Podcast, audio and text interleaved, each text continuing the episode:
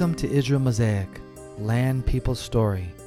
I'm your host, Koro Tarod, and I'm coming to you from the Honey and Silk Farm in Shadmot Dvora.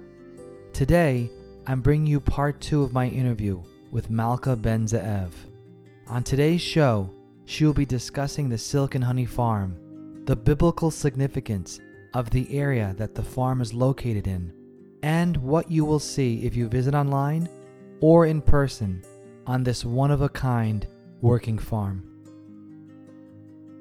Malka, can you share the story of the Bee and Silk Farm, which is an historical center, and how it got started?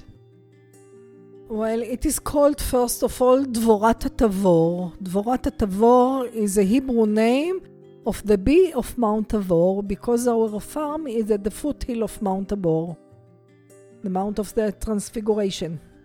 And uh, the farm is in the middle of a holy triangle, which is Nazareth, Mount Tabor, and the Sea of Galilee and the Jordan River. We are staying exactly at the middle of this triangle. And we believe that it has something to do with the idea that we wanted to build this farm. We started it 28 years ago as a touristic farm, and then people told us nobody will come here to see the farm, to see how the bees are making the honey, how the silk is done. But if you have a belief and you feel that it is the right thing to do, then you have to do it. And we feel that it is uh, strange to say that we had a call, but we felt that we had a call that we have to make it. And it is now a farm of education for the next generations to understand that, first of all, we have to be humble in our life because we think that only money matters and we are buying all this unnecessary stuff and we are not giving enough honor to the nature. And we want to show people, especially children of schools, that you cannot take for granted that everything is just coming to you very quickly, very easy. The small bee and the small butterfly of the silk, both very, very little tiny creatures in this world, are making such a heavy duty in our modern life. Because if there will not be bees, the pollination is going to stop. Third of our food in the world must have the pollination of the bees. So instead of just going past the bees and not thinking about it, never, and not giving those tiny little creatures the honor that they have to get from you, we want to show the children of Israel and also of the world that it is very important to us to think about any creature that it has some part of this world, some work that is connected to any of us.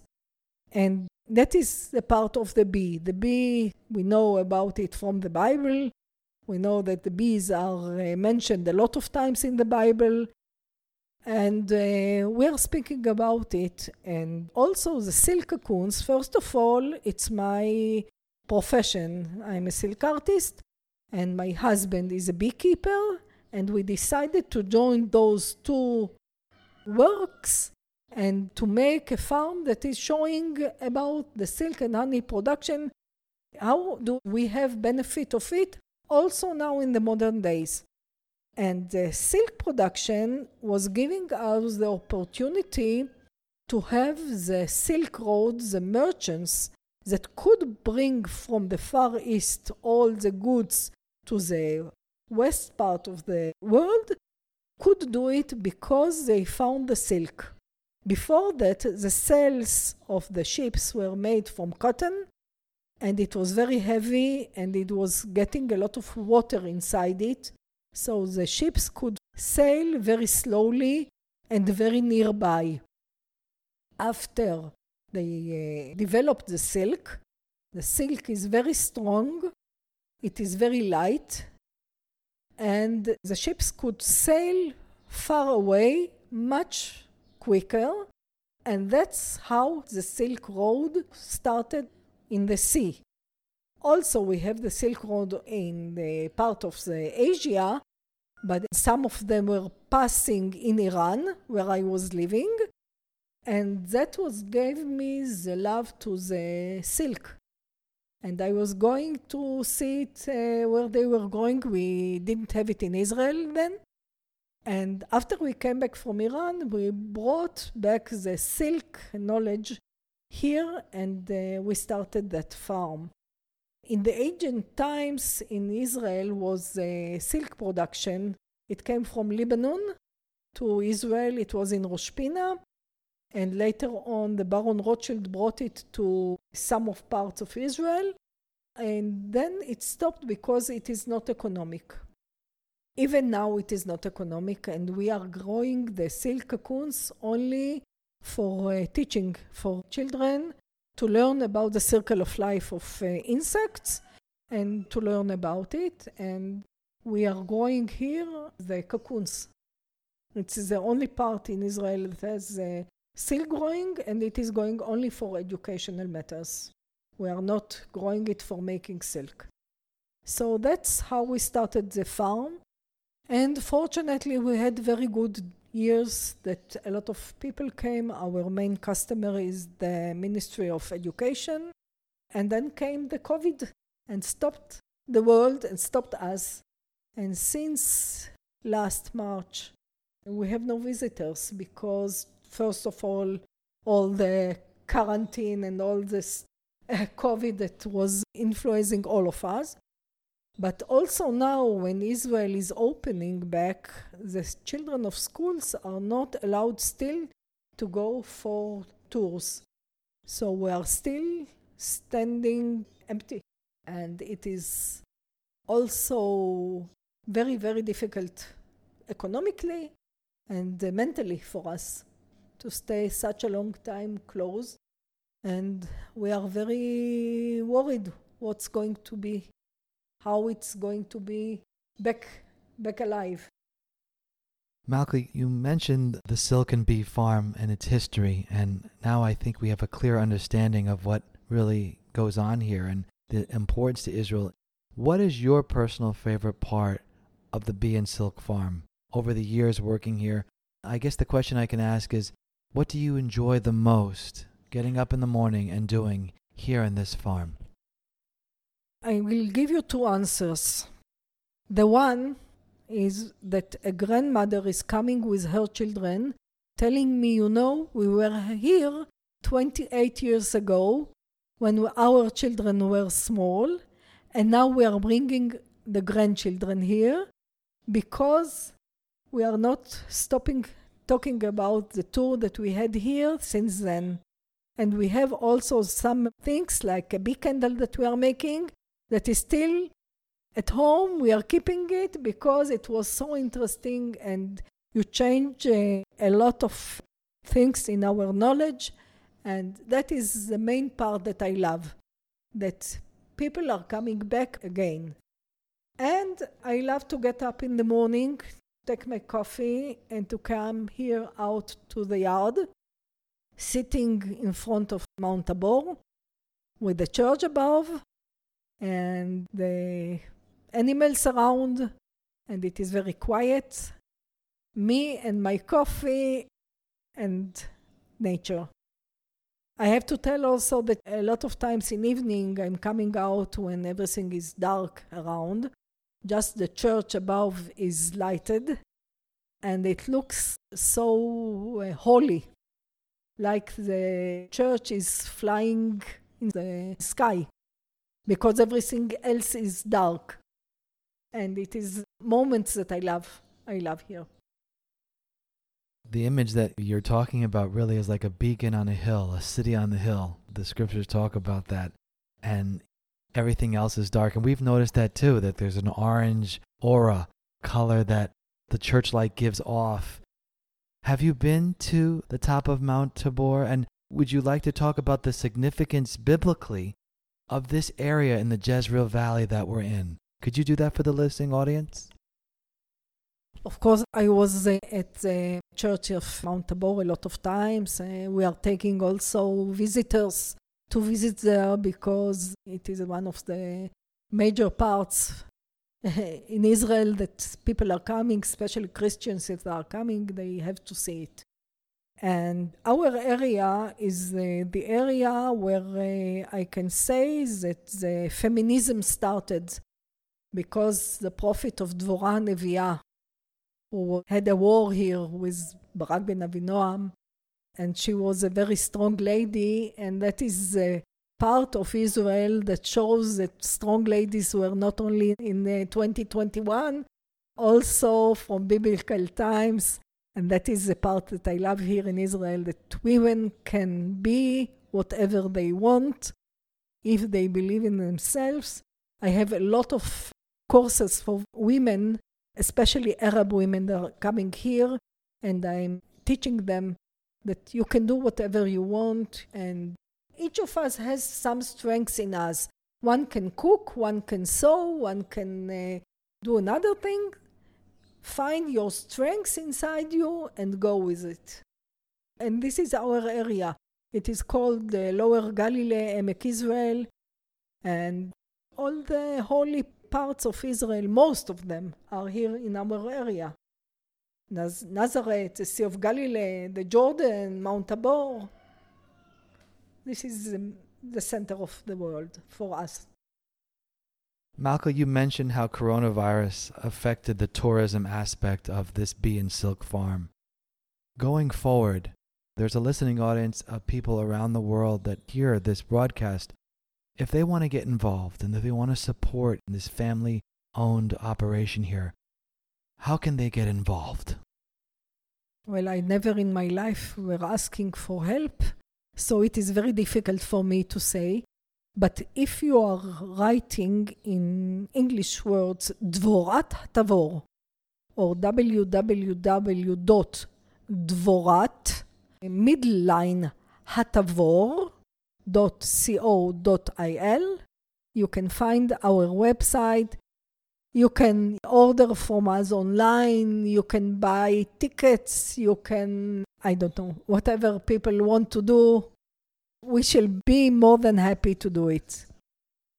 We've been to your store, so we know what type of products that you have. But can you tell the listening audience who hasn't been to the store for the most part, if they come here, what type of products can they get? Or if they're online, what can they get? Well, it's uh, two parts because if you are coming here, you can buy our honey, which is difficult to send abroad because not all the countries you are allowed to bring in honey. So it is more difficult to send it. But we have soap from honey and we have cosmetic things from honey and from propolis, which is the antibiotic of the beehive, the natural antibiotic of the beehive. And that is easy to send. We can send it. And it is uh, products, we were developing them it is only ours. It is called Propolife. And uh, you can find it and uh, well soaps and creams you, we can send it easily it's not a problem at all to all the world we shall be more than happy if you will buy tickets to come for a tour when it is possible some people helped us by getting tickets in advance that they can use whenever they want more than that, I cannot say.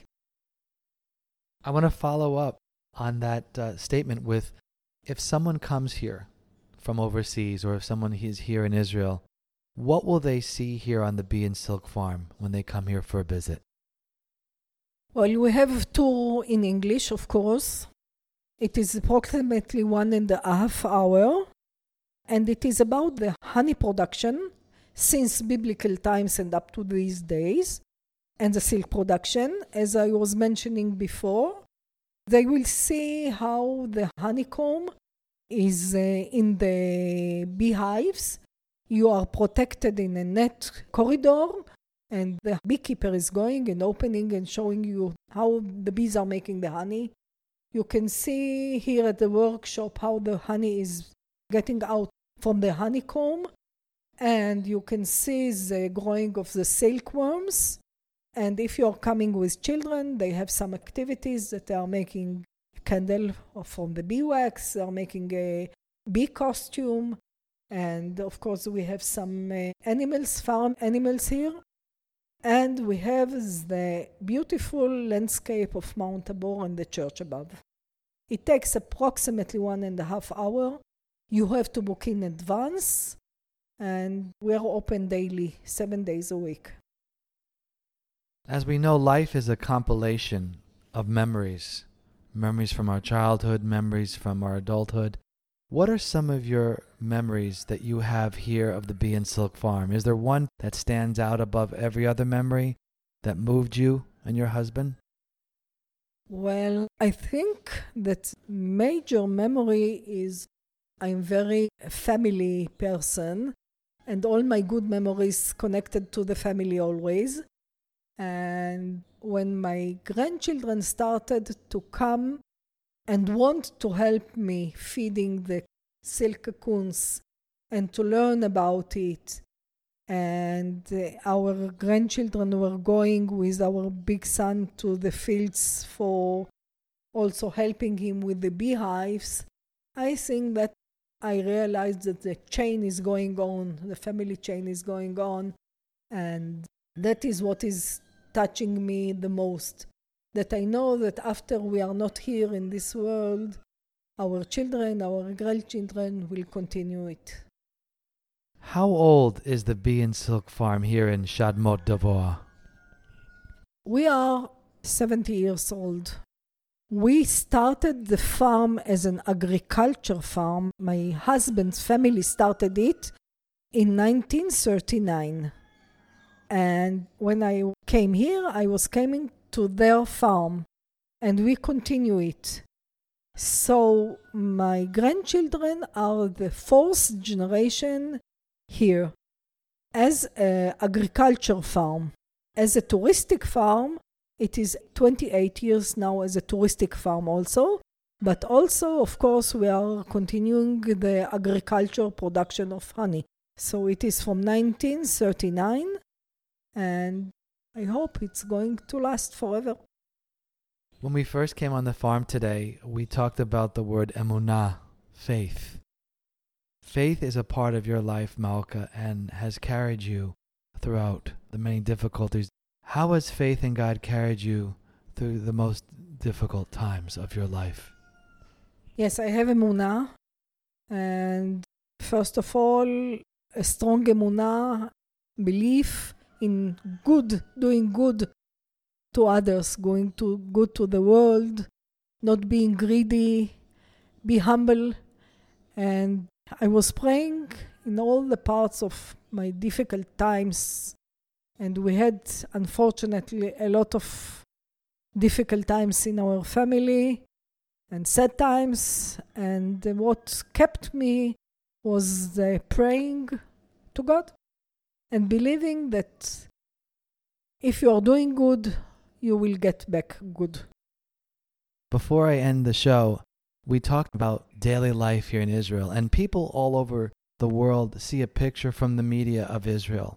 But having lived here all of your life and knowing different ways of life here in Israel, can you just explain to the listening audience, for those who haven't been here, just what really life is like? I know you can go on forever talking about life in Israel, but just a little nutshell of what life is like here and how this place is really like no other place in the world. Well, first of all, I have to say that you see in all the medias the big hate between the Arabs and the Jews. But I have to tell you that it is not like that. It is absolutely not like that. It is a very, very tiny group of politicals uh, who wants to make it a, a lot of noise about it. Most of the Israeli people, Arabs and Jews and Christians, are living together, eating together, have going to visit each other. We have a lot of friends that are living in the Arab villages, in a lot of Christian friends, Muslim friends, of course, Jewish friends as, as well.